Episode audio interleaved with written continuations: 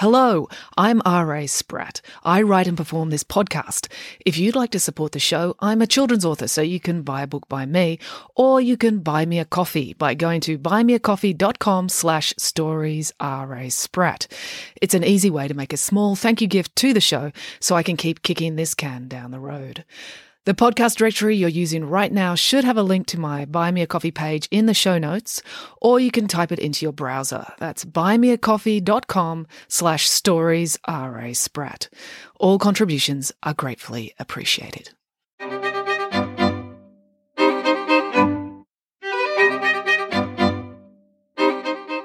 Hello and welcome to Bedtime Stories with me, R.A. Spratt. Well, before we get into it today, I came up in my Facebook feed this morning that it's the 10th anniversary of the second Nanny Piggins book, Nanny Piggins and the Wicked Plan, going on sale in North America. So that just got me thinking about all the times I was lucky enough to tour North America. So I just want to say hello to all the people that I got to visit with or in those places that I got to visit, like uh, Los Angeles and New York and Richmond, uh, Virginia, and uh, Boston and Toronto in Canada, all those places. I know there's lots of people listening in America who I've never got to go to your states or your cities. And I, am sorry, I'd love to get come and visit you all someday. I'd love to visit all around the world. Um, but anyway, to all the people listening out there, thank you for listening. And also, I just wanted to say, it's funny because I've written so many books about nannies, uh, but in Australia, we don't actually have a lot of kids that are brought up by nannies or have nannies looking after them. Uh, certainly not where I grew up in Sydney in the 80s and 90s in northwestern Sydney. It was very rare. I didn't know anybody who had a nanny. Uh, it was only really when I got to Los Angeles on tour that I met a bunch of nannies because they would bring the kids to my events. So I just wanted to say to everyone who's listening to this podcast, who, who's listening with their nanny or, or their au pair or maybe their grandmother or auntie who, who listens with them, you know, thank you for listening and supporting the show. And, and, um, you know, I hope you're enjoying it. All right. Now we've done all that. Let's get into it. All right, so we left off last time part of the way through chapter 23, because of course we're reading The Pesky Kids, Bear in the Woods, which is the second book in the Pesky Kids series.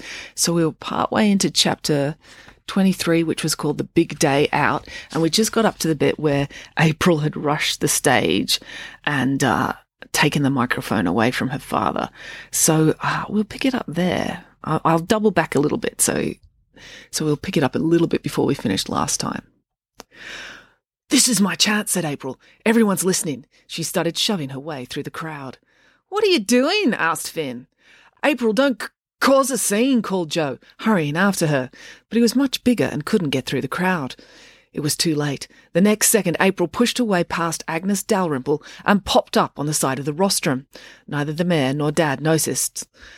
First prize to be awarded for yellowest petals, announced Dad. The mayor handed him a golden daffodil statuette ready to present. The finalists are Matilda Vos Nevers, Perseus Lee, and oof, April had grabbed the microphone out of Dad's hand and shoulder barged him out of the way, which, unfortunately, due to Dad's limited mobility and peripheral vision in his ridiculous great green thumb costume, led to him overbalancing and toppling off the side of the stage. He landed right on Agnes Dalrymple's feet. I've got something I want to say, April yelled into the microphone, causing another ear splitting whine of feedback. There's a bear loose in this town, and any one of you could be its next victim. Is she talking metaphorically? Agnes Dalrymple asked the lady next to her. I don't know, said the second old lady loudly, fiddling with her hearing aid. I had my deaf aid turned off. I am not talking metaphorically, said April. I mean literally, a big black bear. I've seen it with my own eyeballs, and we've got DNA proof. We found a tuft of bear fur in the woods, and scientists have confirmed it came from a real bear. Is this some sort of theatrical performance? asked Agnes Dalrymple. No, said April. I'm just a girl who saw a hoof. At that moment, April was crash tackled by Constable Pike. The crowd cheered. The constable got up, blushing, and waved the appreciative audience. It's all under control now, nothing to see here, he said. He had a firm grasp of April's upper arm. Not that April was trying to go anywhere. She was pretty dazed from being crash tackled by a fully grown man wearing twenty kilos of police equipment. Uh, said April. Your walkie talkie got me right in the eye. Continue on, Constable Pike told Dad and the mayor. Act like this never happened. He started to lead April away. Dad clambered back up on the stage and grabbed the microphone stand to balance himself. I will not continue on as if nothing happened, declared Dad. You just assaulted my daughter. You're the great green thumb, pleaded the mayor. Your duties have to come first. Award the prizes. She thrust a statuette at Dad. No one loves daffodils more than me, said Dad, but they do not come first. My family comes first, and I will not stand by while you bully my little girl. Dad launched himself at Constable Pike. Loretta clapped delightedly. Go, Mr. Pesky! She hugged Joe. You must be so proud of your dad. Finn scowled jealously. I'm more worried than p- proud, said Joe. He'll be fine, said Loretta. The giant daffodil headdress will protect him from any head injuries. Dad and the constable were now both rolling on the rostrum, wrestling with each other. The mayor had grabbed up a statuette and was trying to hit Dad on the head with it, so April leapt across the stage and put the mayor in a headlock. Then, suddenly, there was a blood curdling scream. Everyone on stage froze. The whole crowd turned to see where the screaming was coming from. Matilda Voss Never's grandmother ran out from the back of the tent, still clutching the jar of snails she'd been trying to coax under the rear tent flap. She looked terrified. Her face was white, her eyes gaped wide, and she screamed again. But this time she screamed a word. Bear! Everyone was too shocked to respond. Then suddenly, from around the side of the competition marquee, there came a huge, lumbering black bear. In an instant, thousands of people were screaming and running in every direction, trying to get away. I told you so, said April smugly, as she released the mayor. The bear reared up on its hind legs and released a guttural bellow. The crowd was flooding away in every direction. Luckily, the fence around the gardens was only a metre high, so people could easily vault or clamber over it. On the far side of the garden, the force of the crowd rushing the old timber fence knocked the whole thing over, and thousands of people ran for it, disappearing into the streets. The bear dropped down on all four legs and started running itself straight towards the refreshment tent. The old ladies, cried April. Quick, do something before the bear eats them. She said this to Constable Pike, giving him a hard shove on the shoulder. Do what? asked the constable. They don't train us on how to subdue bears at the police academy. Finn was closest to the tent. He ran over and intercepted the bear. Amazingly, despite Finn's unusual shortness, the bear did not simply knock him down. The bear actually stopped. Finn's mind was whizzing, trying to figure out what to do. He thought to himself, what would the cat lady do? And that's when his training kicked in. Finn summoned an inner calm and said in a firm but authoritative voice, Ah, ah! The bear tilted its head sideways as if confused. Finn stared into the bear's eyes, then raised one finger the bear sat down like an obedient dog. Wow, said Loretta.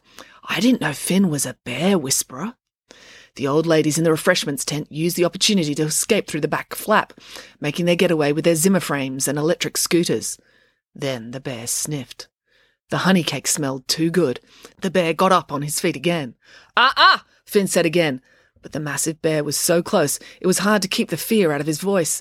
The bear plunged forward. Finn closed his eyes and waited for impact but he just felt the bear's fur as it brushed past him. Finn turned around to see the bear ignoring the people altogether and greedily scoffing pawfuls of honey cake.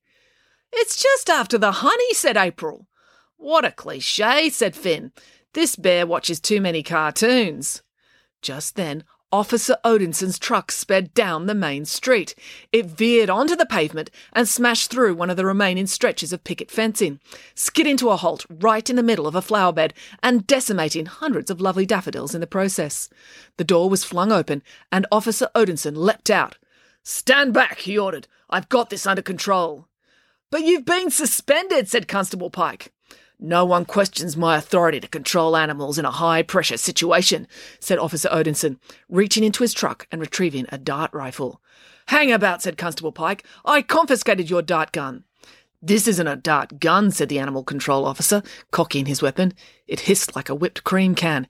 It's a compressed air tranquilizer rifle. You can't shoot the bear, said April. It just wants honey cake. It's my duty to protect the people of Currawong, said Officer Odinson, striding towards the refreshments tent, where the sound of the bear greedily eating its way through all the cakes could be heard.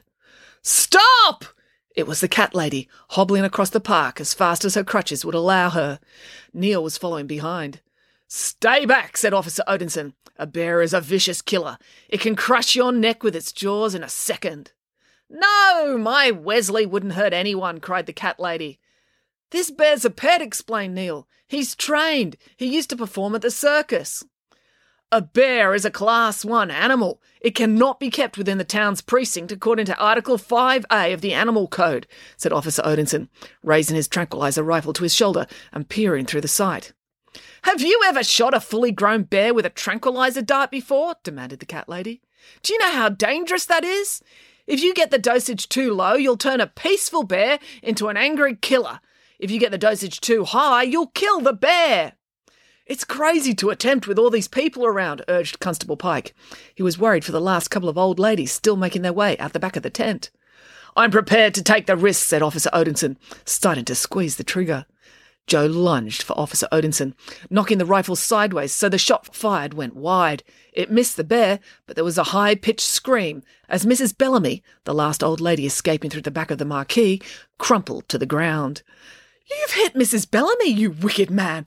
Now Princess Anastasia will be an orphan, cried Loretta, running over to help the woman. It's the boy's fault, accused Officer Odinson.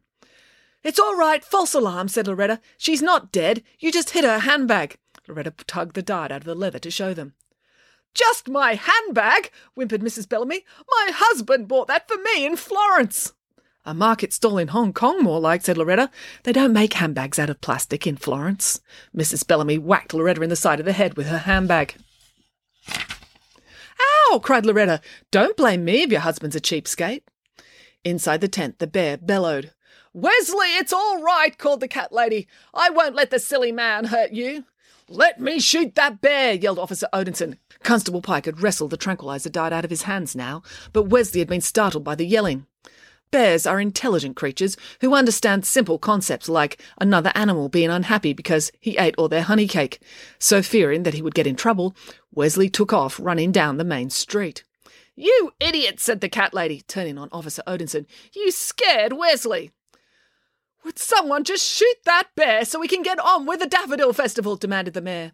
Wesley was lumbering down the main street of Currawong with surprising speed until he came to the psychiatrist's van. Oh no, said April. The van is full of honey cake. Bears have an excellent sense of smell, so Wesley had realized this too. He turned and banged on the door of the caravan. The door, being made of a thin aluminium, buckled, so it was easy for Wesley to rip the whole thing off its hinges and go inside. The caravan dipped under Wesley's weight, then shuddered and shook as Wesley methodically denuded all the cupboards of their cakey treats. My cake! wailed Dr. Hilary as she came running across the road from the Good Times Cafe. Now I won't get another one until next year. The mayor strode up to Officer Odinson and poked him in the chest. As mayor of Currawong, I declare this to be a state of emergency and use the extraordinary powers authorized to reinstate you as the town's animal control officer. She turned to Constable Pike. Return his dart gun. I'm ordering him to tranquilize that bear. No, cried the cat lady. He's an old bear. He'll never survive it.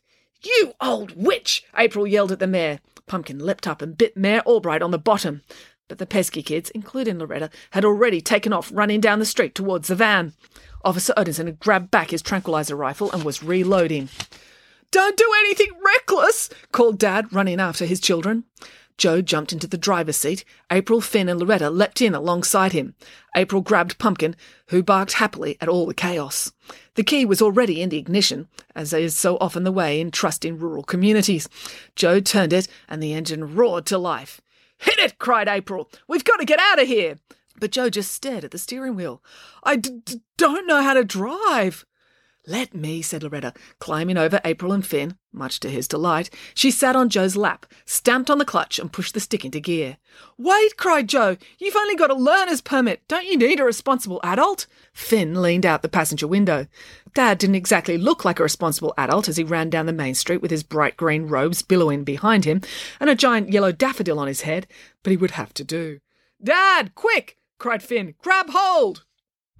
Dad jumped up on the running board and gripped tight to the window frame, just as Loretta released the clutch and stamped hard on the accelerator.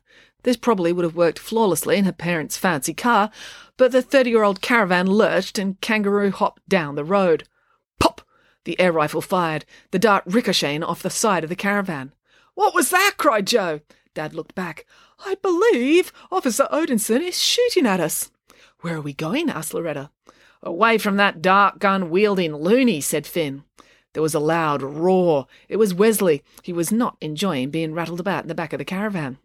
They're right behind us, said Loretta. She could see the police car in the side mirror. It's Constable Pike. April stuck her head out the window and looked back. No, it's the mayor driving, and that nutbar Odinson is leaning out the window with his rifle. Another shot fired, and the dart hit the wing mirror of the van, splintering the glass. Ah! cried Dad. The dart was now lodged in his daffodil headdress. It's a good job he's a bad shot, said Finn. I'm an excellent driver, but even I can't outrun a cop car in a 30 year old caravan carrying a one ton bear, said Loretta. You don't have to, said Finn. We just have to get over the bridge, then we'll be on the outside of town limits, and bylaw 5A won't apply. Loretta pressed down hard on the accelerator, and the engine strained to respond. Pop! Another shot rang out. This time, Officer Odinson's aim was better. The caravan lurched into a sideways skid. His darts hit one of the tires, said Loretta, desperately trying to hold on to the steering wheel. I can't control it. The caravan veered into the railing of the bridge with a huge crunch. Is everyone okay? asked Joe. Oh, I think I hit my head, said April. So just a normal day for you then, said Finn. Step out of the vehicle with your hands raised, ordered Officer Odinson over the police car's loudhailer. Why? asked Finn. He knows we don't have guns. It's always better to humour lunatics, advised Loretta, throwing open the driver's door, holding up her hands and smiling. We're coming. They all climbed down with their hands raised. Send out the bear, said Officer Odinson. It's a bear, said April, rolling her eyes. It doesn't follow instructions. But the bear apparently decided it had had enough of travelling by car. It lumbered down the steps and onto the road. They were all a lot closer to the bear than they had been in the gardens. It was much more intimidating close up. Not only was Wesley a massive black bear with huge teeth and claws, he also really did stink. Wow, said Finn. He smells seriously bad, whispered Loretta. You're right. There's no way you could have imagined that. Another car skidded to a halt just behind the police car. It was Ingrid. The cat lady, Neil, Dr. Hillary, and Constable Pike all jumped out. Put down your weapon, Todd, ordered T- Constable Pike. I've been ordered by the mayor to shoot this bear, said Officer Odinson. She's got no authority to do that, said Constable Pike. You've already broken a dozen firearms regulations. Don't make it worse for yourself. But it's just a bear, said Officer Odinson. A tame bear, said the constable. The cat lady explained everything. She trained it as a cub for the circus. Then, when the circus disbanded, she took it to live on her farm. It's old and harmless. The cat lady shuffled forward. Wesley, be a good boy and come to mummy. Wesley sniffed about. He growled affectionately at the cat lady's familiar smell. Stand back! barked Mayor Albright, pushing the cat lady back. Wesley did not like seeing his mummy get pushed. He stood up on his hind legs and bellowed at the mayor.